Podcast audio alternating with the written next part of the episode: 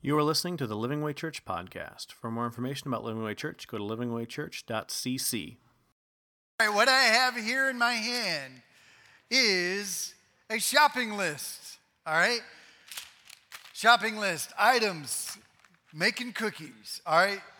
Shopping list eggs, milk, flour, butter times five. All right? See, lots of butter. Butter is what makes the difference in a cookie. Homemade cookies. Baking soda. Some of you guys are like, what? we don't need baking soda. Try it. Uh, chocolate chips or peanut butter or Reese's Pieces, your favorite. Uh, sugar, obviously, vanilla extract, and salt. How many of you say that's kind of a basic, just a basic cookie ingredient? Who's ever made homemade cookies? All right, usually it's if we get the frozen ones, just cut them, you know, or in the box and they're already pre, just stick them on the thing. Uh, you can't go wrong with those pre made ones, but on a list like this, every ingredient on the list is important. Anybody ever made cookies and skipped out on something important in the list? And how wonderfully did they taste? if you have enough chocolate chips, you could probably cover up anything in the cookie that is missing. But the lists are important to the ingredients of what makes a cookie delicious. And today we are going to talk about the list. And we are going to talk about the list of leadership. We've been talking so far in this series on First Timothy, uh, ecclesia, which is the, uh, the word for church in the original manuscript in Greek, and it means to gather together. All right, so when you see church, it's not a building, it's not a location, it's the people of Christ gathered together. That is ecclesia, the church. And in First Timothy, the Apostle Paul writes a letter to kind of his spiritual son, whose name is Timothy, who's pastoring the church in a place called Ephesus. And he says, Timothy, here is uh, some, some encouragement for you on how the church should function and work. And so we've been walking through as we are transitioning into our new space and getting kind of acclimated again. We're looking at God's building foundations for the church going through First Timothy. So far, we've talked about the misuse, the main thing, the major issue, and now we're going to talk about a mark. Timothy has uh, basically um, moved to a healthy, established church. And however, when he got there, things were starting to kind of stumble in the leadership department. So the Apostle Paul wrote him a letter to encourage him in these issues. And he listed some minimum requirements for those who desire to be in leadership. All right? So, what we're going to do today is if you are a leader somehow, some way in Living Way Church, a life team leader, a um, over a ministry, not if you're like volunteering in a, in a role, but if you're over a ministry, uh, if eh, like a life team or youth ministry or kids, could you stand up right where you are? Just kind of stand up if you are over a ministry. All right. So these are people that are over a ministry and working together to, to basically build and function in the church.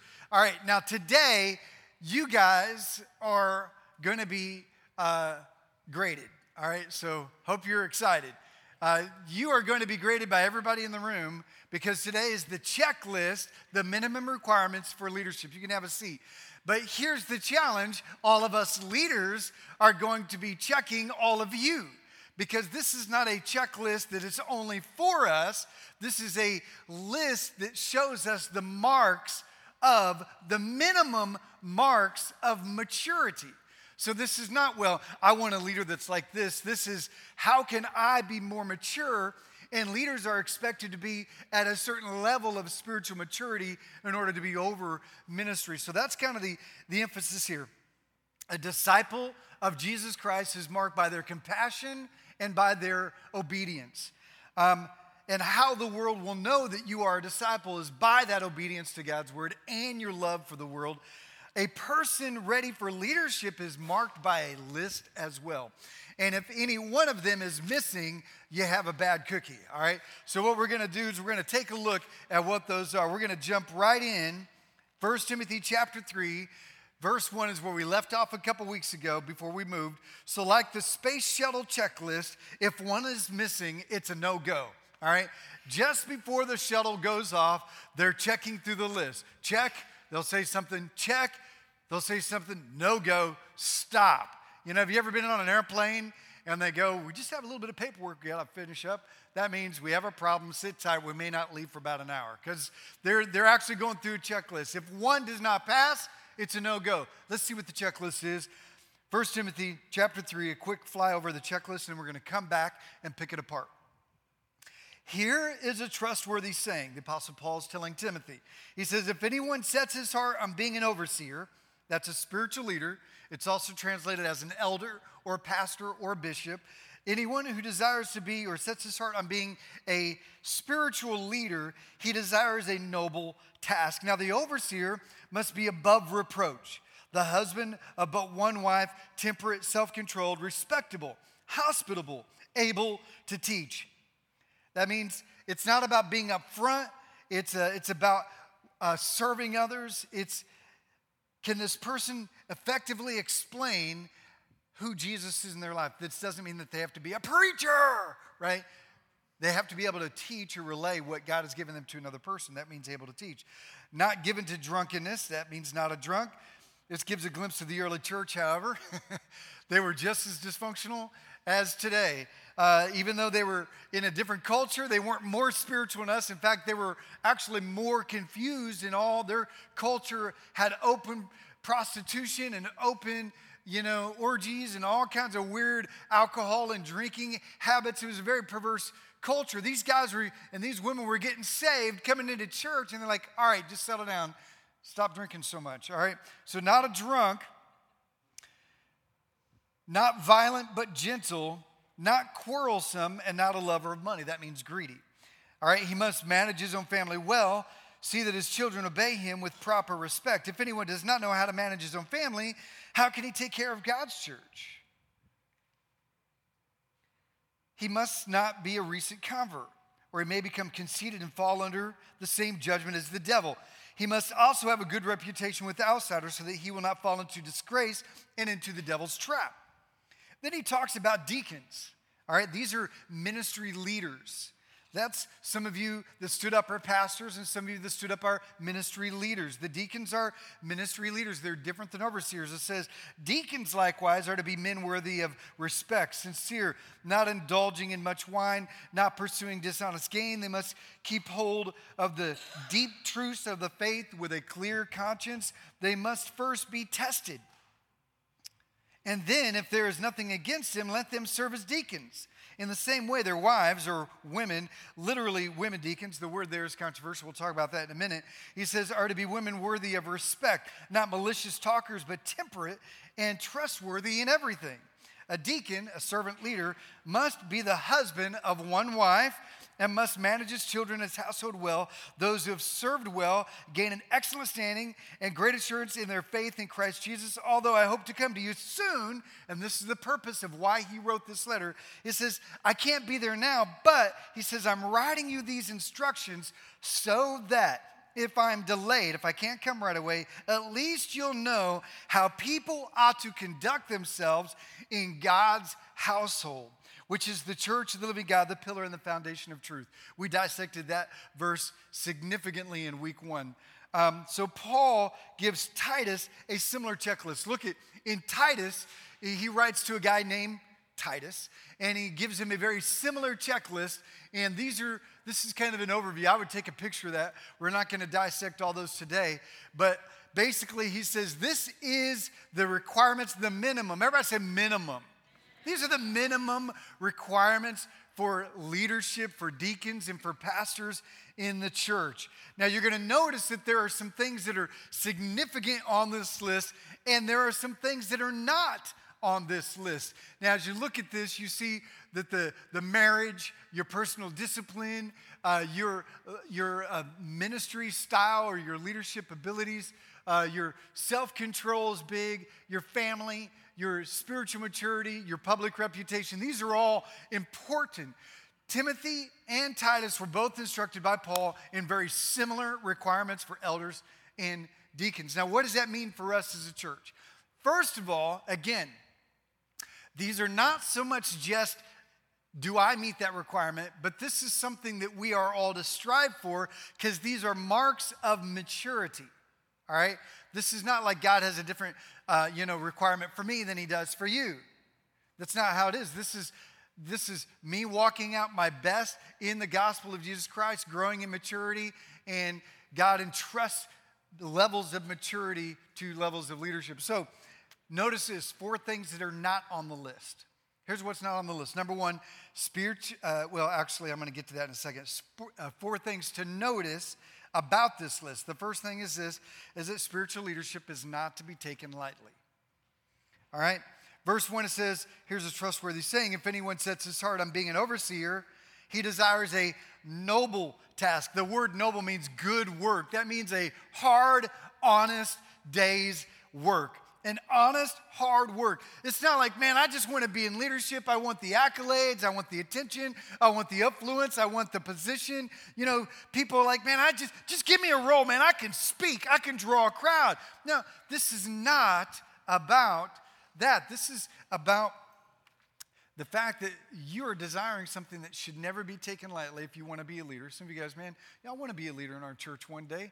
Well, if you aspire that, man, that's a great thing. But it must be taken very, very serious. Leaders, elders, senior pastors, deacons, life team leaders, whatever, good hard work. Leaders will be judged actually a little bit harder than other people according to the Bible. We will be held to a higher level of accountability before God. James 3 1 says, Not many of you should become teachers, my fellow believers, because you know that we will, we who teach will be judged more strictly. All right? This is by people and by the Lord. God will, I will have to stand before God and not just give account for my life, but guess what? As a leader, I will have to stand before God and give account to how I led the church and how I uh, led your life. That doesn't mean I'm responsible for your life. It means I'm responsible how well I led your life. And I will be held to that. It's not for everyone or anyone, it's a call of God. And for those who are called to ministry, it is a welcome burden. You know, it is hard work. You know, I throw back to George Bush when he was asked about president. He goes, It's hard work. It's hard work. I just, so every time I say it's hard work, I think of George Bush going, It's hard work being president. It's hard work. But, you know, it is hard work being a pastor. You know, uh, the average pastor spends about 60 to 70 hours a week doing pastoral ministry. And they think we just sit around and play golf and, and sleep in and, and the only, that we only work one day a week. There's all kinds of things that we're doing, uh, whether it be uh, taking care, like we, we spend a lot of time putting this place together, but even once this is established, there's counseling, there's sermon preparation, there's meeting with people, there's uh, discipling, there's teaching, uh, there's uh, meeting with families, there's meeting with teenagers, there's meeting with young adults, there's leading groups. And I tell you, it, doesn't ever end. And it is a welcome burden. I love it. It's not, it's not something, a man, oh, why do I have to come to church on Sunday mornings? That's how some of you are, I'm sure. But I wake up and I, man, I get to come to church, man. I get to, I get to stand up here and I get to preach the gospel and I get to disciple people. Man, I get to lead a, a group on Tuesday nights and I get to be a part of life change. It is a welcome burden. The main point of this entire passage is this verse the overseer must be above reproach. That means no glaring issues. And this second thing I want you to notice is that spiritual maturity is about progress, not perfection. Guys, listen, you will never arrive at leadership maturity. All right? There's not a checkpoint, you know, you, you can't go through this and go, all right, family, check, you know, attitude, check, you know, teaching, check. All right, I'm ready. Sign me up, boss. You know, that's not how it works. This is more about a progression than maturity. This is about are there any big blinking red lights that say, whoa, whoa, whoa, simmer down. This person's just not ready. This is not about being perfect, but there are no standout weaknesses. Having a consistent pursuit with God, the list is something that we all are to strive for, not just leaders. This is a list about the present, not the past, where you are, where you're going, not where you were. Here's a third thing I want you to know about this list is that there's a difference between an overseer and a deacon. Now, it's going to get a little strange for a few minutes right here because this is one of the most controversial things in the Bible. We talked about this a couple of weeks ago, and I said that it would come up again, and this is it right here. There's a difference between an overseer and a difference. Here's the main difference overseer or elders give governing direction. That means delegation and vision, all right? While the deacons are the hands and feet of ministry. All right? In fact, the word deacon means servant leader, servant ministry. All right, the hands and feet. Actually, the word literally means one who has a towel over his arm, one who serves. All right, so an elder or a pastor, a senior pastor level, because there are deacons that are pastors as well, but the elders, those that give visionary direction and delegation to the body and spiritual protection for the church. They give guidance to the church's spiritual direction, while the elders are the hands and feet. Here's a breakdown the overseers or bishops, the word literally means watcher.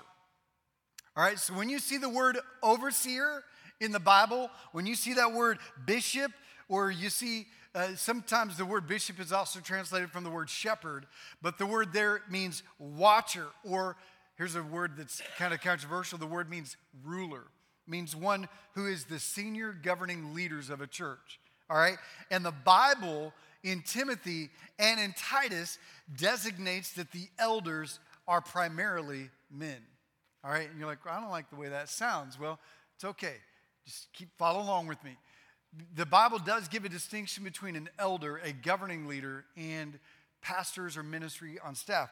The deacons literally means servant leader, ministry leader, and pastors. Deacons can be men and women according to the Bible. Now, what's controversial about this passage is that there's basically three different views of women in ministry. And I want to give those to you right now. Those three different views are this egalitarian, hierarchical, and complementarian. Now, before I dive into that, I want you to know this that women are as capable and as intelligent as men with incredible and excellent leadership skills. Some women are even better leaders than men in many areas. However, according to scripture, in the church environment, this is not a world environment. This is not a culture environment. This is not a corporate environment. In the church environment, the men are to be the spiritual spearhead. They are to be the visionary leaders of the church. This is not something that has been optional throughout Scripture. Jesus liberated women. He resurrected and appeared to women before he appeared to anybody else. And all through the New Testament, women, against cultural norms, took incredible leadership roles and positions all through the Bible. God was a liberator of women, He was a women's right activist, right? So to speak, Jesus was. However, He picked 12 men to be His elders, His apostles for the early church. And this was not because culturally He couldn't pick women. As you see throughout the New Testament, Jesus and the early church was very open to women in ministry but to the elders level that was a designated for women. I've got a lot of verses in your notes concerning this. And here's where the issue is there's that word where it says, and wives likewise. Remember, we read that earlier? Are you guys following me okay? That word wives likewise earlier, when it talked about the deacons, that word wives is the same word for women. And some translations actually say women likewise, and some say uh, wives likewise. And so what you have are these three different views. The egalitarian basically says that women can hold any ministry position that a man holds. Anything you can do, I can do better. I can do anything better than you, right? So, and and you know what? There are women who have stepped into leadership roles in churches because there was a void and there was not men there to lead, right? And God honored that and moved in that case because men were not leading and women stepped into that role. Um, so, egalitarian is that regardless of the circumstance, women can do anything and everything that a man can do, which honestly, you are skilled and as talented as any man in this room, women. I want you to know that. All right, there's also the hierarchical view, which basically means that women can only teach children. And that women cannot lead in any capacity whatsoever. They cannot be a ministry leader. They can, any time that a woman has to stand in front of a person and there's a, an adult man in the crowd, she is not allowed to speak. That is a view that's in the Bible that is interpretive. That remember we talked about it a couple weeks ago. We kind of looked at that place in the Ephesus church where there was kind of a miscommunication between our culture and their culture. Well, this issue, uh, there the hierarchials of people that take that, uh, even though it was an Ephesus issue, they make it their issue. And they use that word wives as a deacons and wives are different. There's wives of deacons. But I take, and our church's official position is complementarian. We translate that word wives in the original as the word women. So it says women likewise, talking about women deacons. And we know they're women deacons because as you read the book of Acts, there are actually women who are deacons mentioned by name. Timothy himself, the guy who's got this letter, you know who led him to the Christ, to Christ? His mom and grandmother. You know who discipled Timothy? His mom and his grandmother. And Paul gives a shout out credit to his uh, mom and grandmother for discipling him and loving him and leading him to Christ. So this is not a limitation, this is a liberation, all right? Complementarian is this is that a woman can serve in any ministry area in the church except for lead pastor and elder, according to 1 Timothy and Titus. Now, that means that women, you can be a pastor, but you, according to the Bible, not a senior pastor. But I've known women senior pastors who are good because there's a void in their church and they filled that gap and God used them in a powerful way. You know, this is kind of something the church is to model the home, right? And in the home, in, a, in, a, in an environment that's healthy, and, and your husband and wife and you're married, the husband is to be the spiritual leader of that home. The church mirrors that. How, how many of you know that doesn't always happen at home, right? Sometimes the husband does not step up to the plate. Sometimes the husband is not leading. And sometimes the wife is having to take the wheels and take the reins. Or sometimes it's a single mother or a single adult. And you know what? She's leading that home very effectively and very powerfully. And God is using women in those roles in spite of the men who are not stepping up in their lives. So I think sometimes in the church that happens too in an environment that God desires, men are to spearhead the leadership direction of the church, bear the burden, the weight of the pressure of the church on their shoulders, and free and liberate the people of the church, women included, to serve in ministry and to lead ministries in church. Okay? So God created men and women equal, but with different gifts, uh, gifts and innate abilities. In fact, uh, we saw that a couple weeks ago, but I want to point out 1 Corinthians 11 11. Our differences tell us how much we need each other. 1 Corinthians 11 11 says, But among the Lord's people, women are not independent of men, and men are not independent of women. You know, when God created Adam, he created everything and he said, Man, this is good.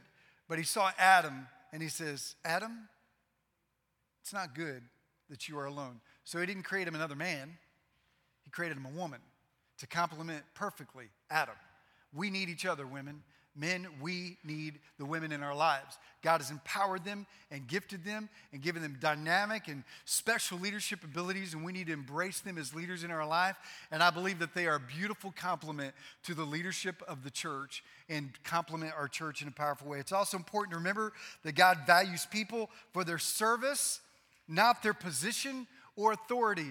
So that does not mean that because a man is an elder that he is better or more significant or more important or have more special, you know, favor with God than any woman in our church. It does not mean that at all because God values people based on their service, not their position.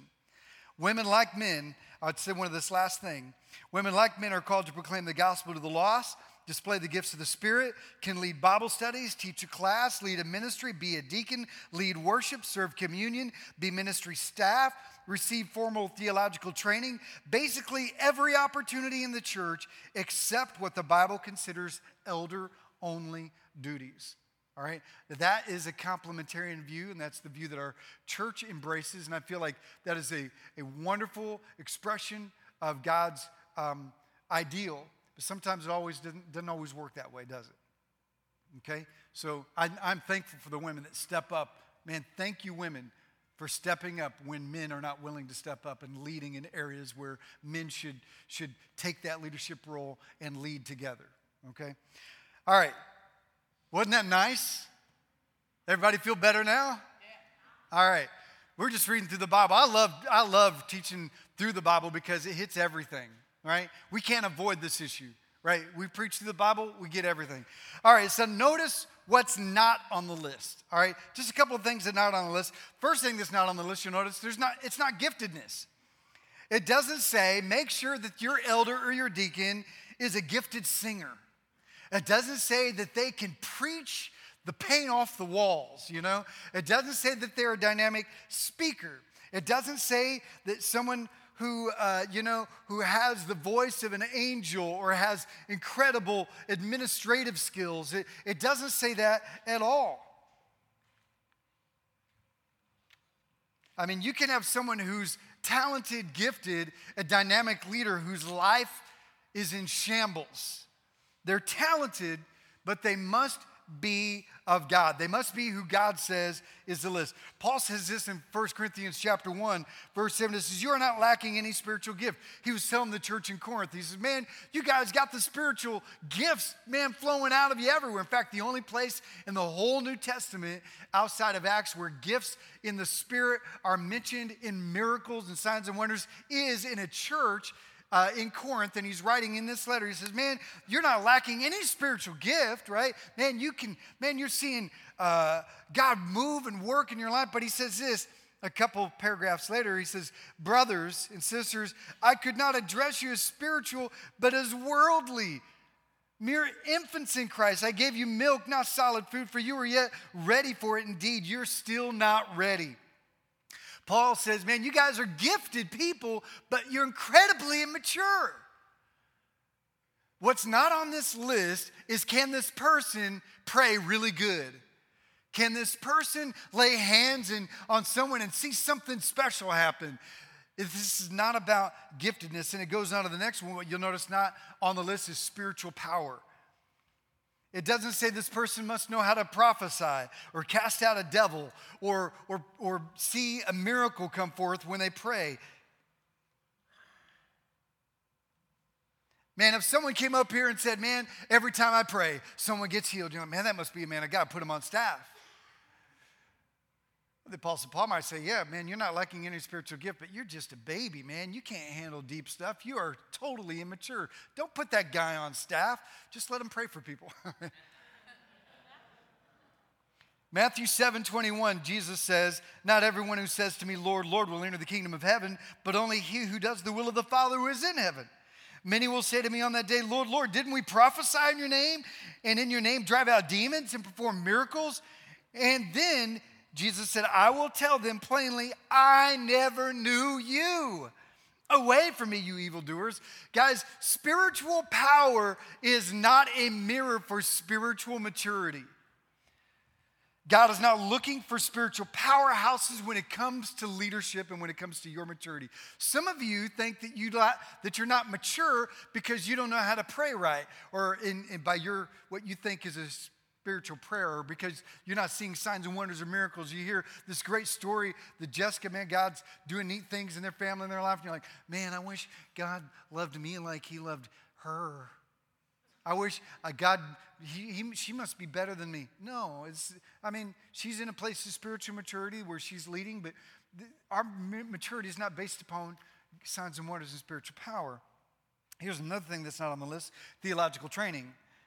Nowhere in the Bible does it say it requires a seminary degree. What you know is not very impressive to God. What he wants to know is are you living out what you do know? John 3 17, Jesus says, Now that you know these things, you'll be blessed if you do them. Not just know, but do. God is interested in your character and obedience. So good for you. Some of you guys can be in leadership and you've never been to Bible school, Bible college. You need to have a basic understanding of Jesus and the scriptures, but good news, you can be a leader, all right? Here's another thing that's not on the list religious disciplines. These are important to help us grow. They're spiritual tools, but it doesn't say people who can pray at least two hours a day are ready for ministry. It doesn't say people who can quote verses off the top of their head are ready for ministry. It doesn't say people who know how to lead and have done and taught Bible studies and who have, uh, you know, who are, you know, just re, have read the Bible four times in a row that these are the people who need to be in spiritual leadership. It doesn't say that. You know, when I was growing up, man, early morning prayer was an important part of my life. And there were times when I skipped it and I felt guilty, right?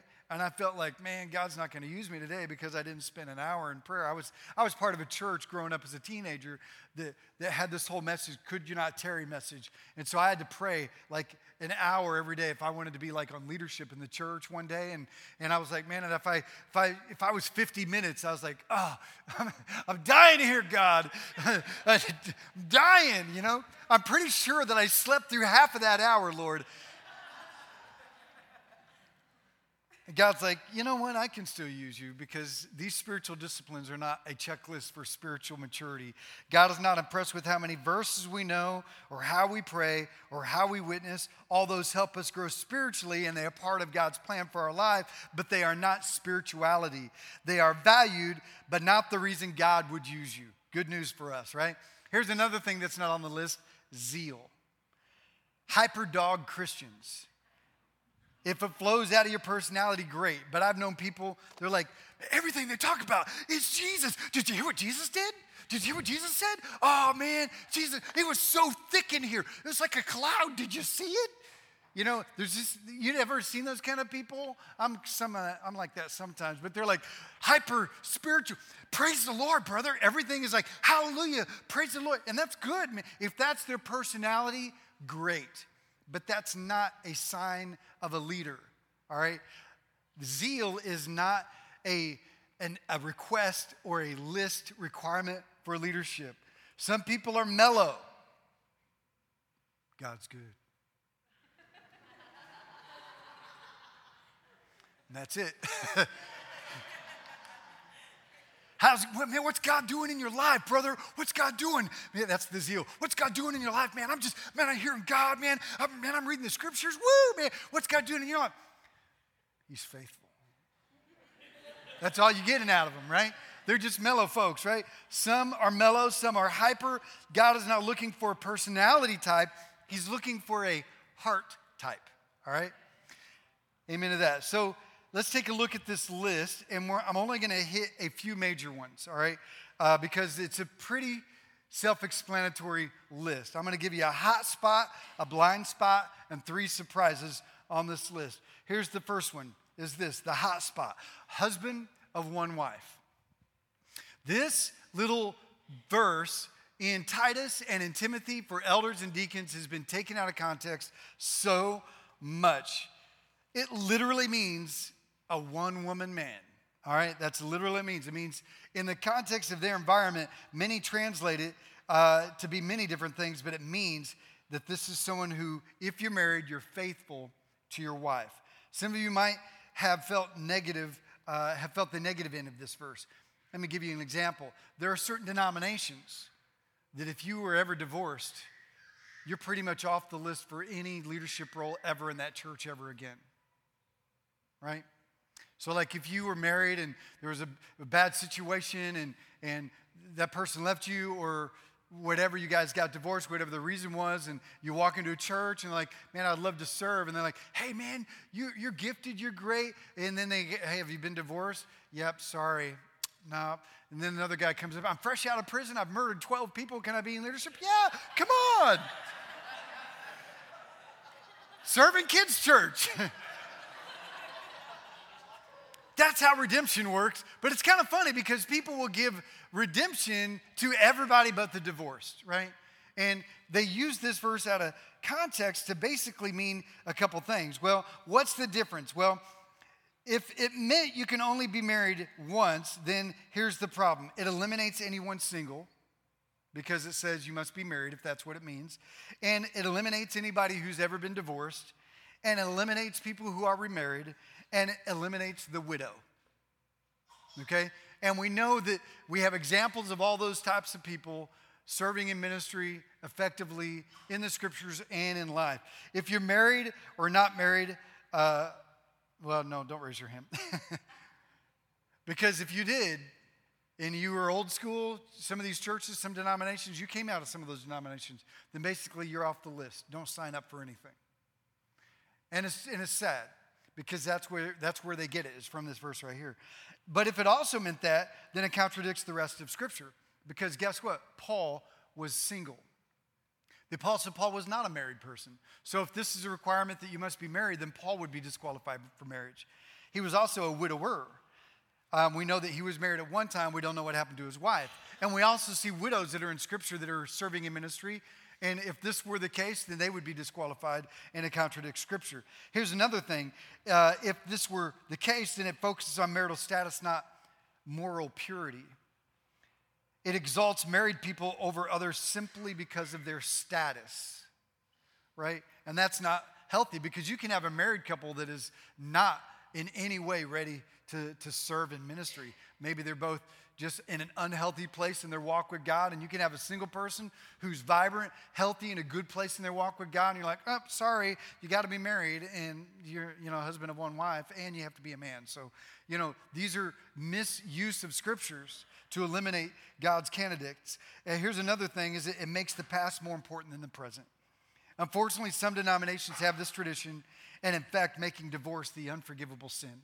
And I think that is a shame, and I think it's sad. And I have a, there's a lot of people that come, in, man, the church, the kingdom of God is about broken people. You know that, right? It's about broken people. Anybody here broken? Raise your hand if you're broken. You know, some of you young people, you, you haven't been broken yet. but it's good to know that you are broken because we're all sinners in need of grace. But you know what? As you grow up, you realize, man, life is hard. Marriage didn't turn out the way I wanted. My life didn't turn out the way I wanted. That career, that job, that relationship, my family, you know what? All of a sudden, things just are not working the way that I thought. And, and all of a sudden, you're like, man, God could never use me. God could never be a part of my life. God, be... listen, don't buy that. Don't buy that. You are a candidate for ministry if you are a mature follower of Jesus Christ, whether you're single or married. And even, yes, if you've been divorced, I believe there's a place for you in ministry. I guess if you were drunk, an addict, or an abuser, or even a witch, you would be put on a speaking circuit, preaching and traveling to churches all over the country. But if you're divorced, no way. And I think that's a misuse of scripture for a lot of denominations, but that's not the case here. We see that as, as not meaning um, that you must be married and that you cannot be divorced. It literally means a one woman man. In the context of their culture, polygamy was normal. So basically, he says if you want to be a leader, don't be a polygamist. That's what it means literally. All right? So, elders, elders in the room, no to polygamy. Deacons, ministry leaders, those that want to be in ministry leadership, who you're with is who you're stuck with. All right? All right, no polygamy. All right. 1 Corinthians 6 9 says, Do you not know that the wicked will not inherit the kingdom of God? Don't be deceived, neither the sexually immoral, idolaters, adulterers, homosexual offenders, thieves, greedy, uh, drunks, slanderers, swindlers. None of these people will inherit the kingdom of God, Paul says. Many of us can raise our hands to some of these. But he says, and I love this, and that is what some of you were. That's what you were. But you were washed, forgiven, clean, made new. And you were sanctified. That means set apart, made holy, different. And you were justified, declared not guilty, put in a position of righteousness. And in the name of the Lord Jesus and by the Spirit of God, this was done. God deals more with who we are rather than who we were. The beauty of the cross. Isn't that beautiful? In the context, it means no polygamy. So here's the second thing. That's the hot spot, now the blind spot. Something that's awesome, uh, often forgotten in this list, and that is not quarrelsome. All right? Say, hmm, what was my last Facebook post? Not quarrelsome. 1 Timothy 3 3 says, not given to drunkenness. That means stop getting drunk, period. Don't need to explain that much further. Uh, not violent but gentle. That means you're, you're not aggressive, you're not pushy, but you're gentle, and, and you lead people with a gentle hand, with, uh, not with the back of your hand, and not quarrelsome or a lover of money, greedy. So let's look at that idea of quarrelsome. These are what I would call the Christian pit bulls. And you find them particularly on large church staffs where they hire people to be the bad cop, right? There's the good cop, bad cop staff members, and the bad cop is the is the tough, aggressive, mean, angry pit bull watchdog of the church.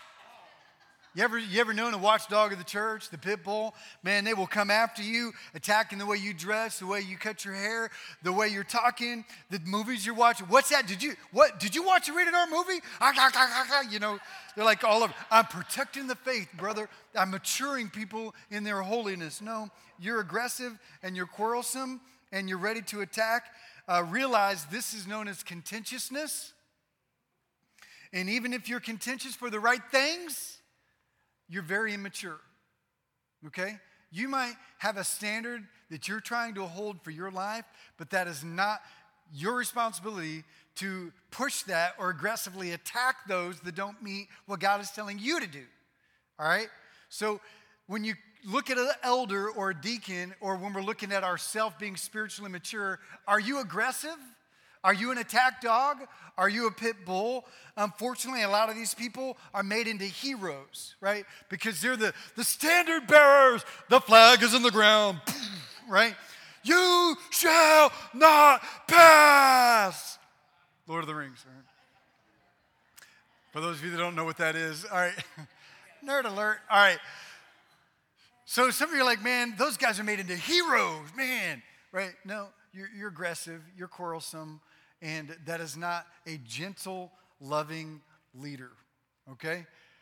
You never see a shepherd chase their sheep going, go, go, go, go, go. You know, that's everything. Hey, the sheep are in the pen, bro.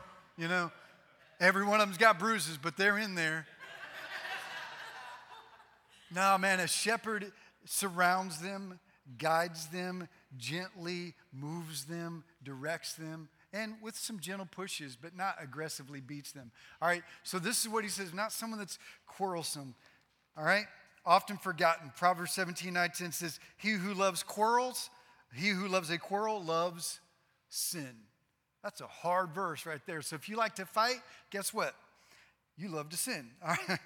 Unfortunately, um, these are the people that sometimes lead a church. And according to Paul, they're not the kind of people you want to look for or strive to be. Now, three short surprises. 1 Timothy 3 4 says, He must manage his own family well and see that his children obey him with proper respect. If anyone does not know how to manage his own family, how can he take care of God's church? Now, basically, this little surprise is a family under control. What does that mean? Your household. All right, so if you have a, if you're an adult and you have like adults out of the house, they are not your responsibility. If your adult children are not living for God right now because whatever choices they're made, that does not disqualify you for ministry leadership. This is about in your home. Are you able to lead and guide and disciple and, and lead your kids in a loving and caring way that models and reflects the attitude you're to have in the church? He says, if you can do that, then you're then that's great. But if you cannot lead and love and care for the kids in your home, by the way, by the way, it doesn't mean they're perfect. All right? My kids are not perfect. I know. Don't tell them, because I. They're not perfect, and these you guys are way are so not perfect. I'm just kidding. just kidding. Uh, your kids aren't perfect. My kids aren't perfect. but you know what? Are you leading them, guiding them through the twists and turns of their walk with God. All right, that's what it means. Two reasons why we should make our family the number one priority in our life is number one, it is God's priority. And number two, it's God's reputation. When they see a Christian family that is somewhat healthy, not perfect, but somewhat healthy, it honors God and draws people to the kingdom. Drop all other things, get your family together, get things in order, all right? That's a sign of spiritual maturity. He goes on to say in verse 6 he must not be a recent convert or may become conceited and fall under the same judgment. Basically, here's another surprise someone that's not a new Christian, all right? So if you're like new to the kingdom of God, man, but you got this mad skills. We see it. Guys are brand, we see it in celebrities all the time, right? You ever seen like a, a, a celebrity become a Christian? All right. Do you remember a few years ago when, when Charlie Sheen became a Christian? You guys remember that? We're like, Anybody remember that? Raise your hand. All right, who, if you know who Charlie Sheen is, raise your hand. Okay, just checking. All right, Charlie Sheen is like a crazy person. He is a crazy person. Well, a few years ago, he made a profession of faith, became a quote unquote Christian, and next thing you know, he's speaking at churches, he's on talk shows, he's in magazine articles, he's traveling. I'm like, anybody with any kind of wisdom would say, Stop, stop. And you know what? It pulverized him because every little slip up he made fell under mass condemnation and judgment by the Christian community and by those who weren't Christians going, Ah, you liar, you're not a Christian. And all of a sudden, he was a bad dude before. Afterwards, it was like multiplied by a hundred. And he's like, you know what? Forget all of you. I'm going to do whatever I want. And, and you know what? A lot of that had to do with Christians' bad habit of taking new Christians who have like certain skills and personality types and putting them on a pedestal. And the Apostle Paul says, listen, don't do that. Don't do that lest they fall under the same kind of pride and arrogance and conceit that the enemy, Satan himself. It takes two things to mature people time and trials. They both shape us. Proverbs 11:2 says, When pride comes, then comes disgrace. But with humility comes wisdom. Spiritual mature, what to look for. This one says a lot. The last thing. 1 Timothy 3 7, he must have a good reputation with outsiders so that he will not fall into disgrace and into the evil, uh, to the devil's trap. Here's the idea. If you're looking to be in leadership in, our, in your church, what do your non Christian friends say about you? Okay? If they say, What? She's a Christian? Probably not ready, right? and if they go, Oh, yeah, they say they're a Christian, but man, can that person down some pints, you know? And you're thinking, Well, do they have a good reputation? Do they model and reflect Christ to those that are on the outside? I thought if I was really on fire with God, then the world would hate me when I was younger. And I thought, well, they hated Jesus and they hated the early church, so they'll hate me. No, they love Jesus. And that's why they grew. And they loved the early church. That's why they grew. Who hated Jesus? Religious people who hated the disciples and, and the early church? The religious, judgmental people. The world was drawn to their compassion and their sold out obedience to God. It was not the world that crucified him, it was the religious leaders.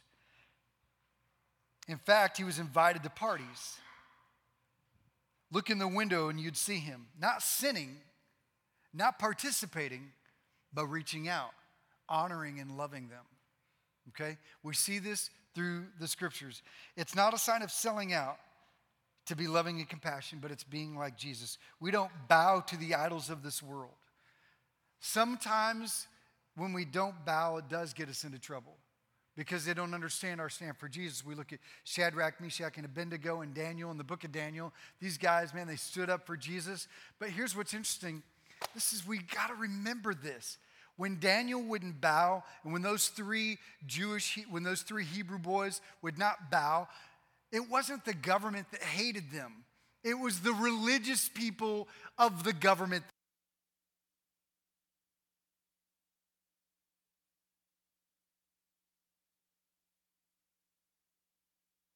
I think my battery died. Up. No.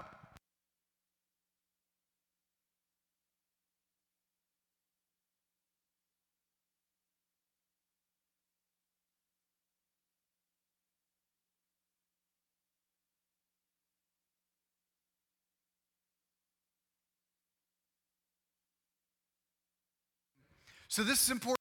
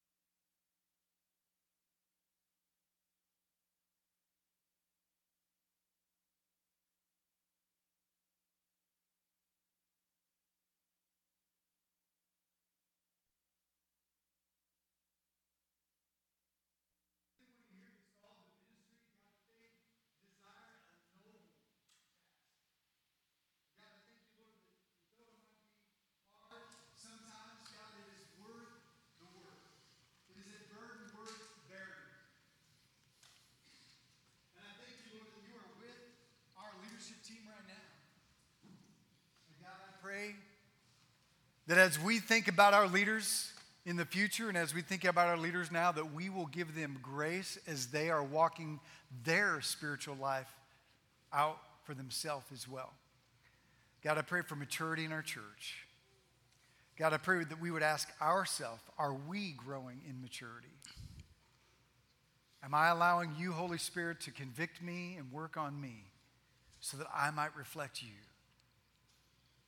There's anyone here and you're saying, you know what? This really convicted me in some areas in my life and my heart. I'm a Christian, but I want to be mature, and these are some things that, that really I need to work on. You know, I'm not going to have you raise your hand or come down or, or stand up. I just want you to ask the Lord right now, just God, work in me this area and mention it by name. Maybe it's quarrelsome. Maybe it's an issue of boldness or, or holiness or, or maybe it's an issue of uh, your marriage. You know, areas that the Holy Spirit's working on you at to, to, to work on. Just take a moment, talk to Jesus about that.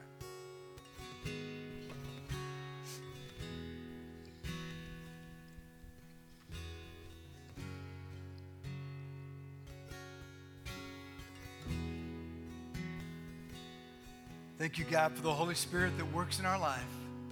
God, I pray that we would respond to that voice and move accordingly in that direction, Lord, in Jesus' name. Amen. Amen. All right, guys, I'm going to hand it over to Sean, but before I do, I want you to think about this. A disciple is a follower. Everybody say follower. Follower. That's what the word literally means to follow. To disciple means allowing the Holy Spirit to speak to you, hearing it, and following it. All right? So, some of you today, the Holy Spirit spoke to you and He's challenging you to move in a particular area in your life. And you are a disciple not based on your ability to do it perfectly, but based on your ability to move forward toward it. Okay? As you follow God's will for your life, that is a disciple. All right? So let's be disciples today and mature and do all God has designed us to. Thank you for listening to the Living Way Church podcast. If you enjoyed this message, we hope you come visit us in Garland, Texas. For directions and more information about the church, go to www.livingwaychurch.cc.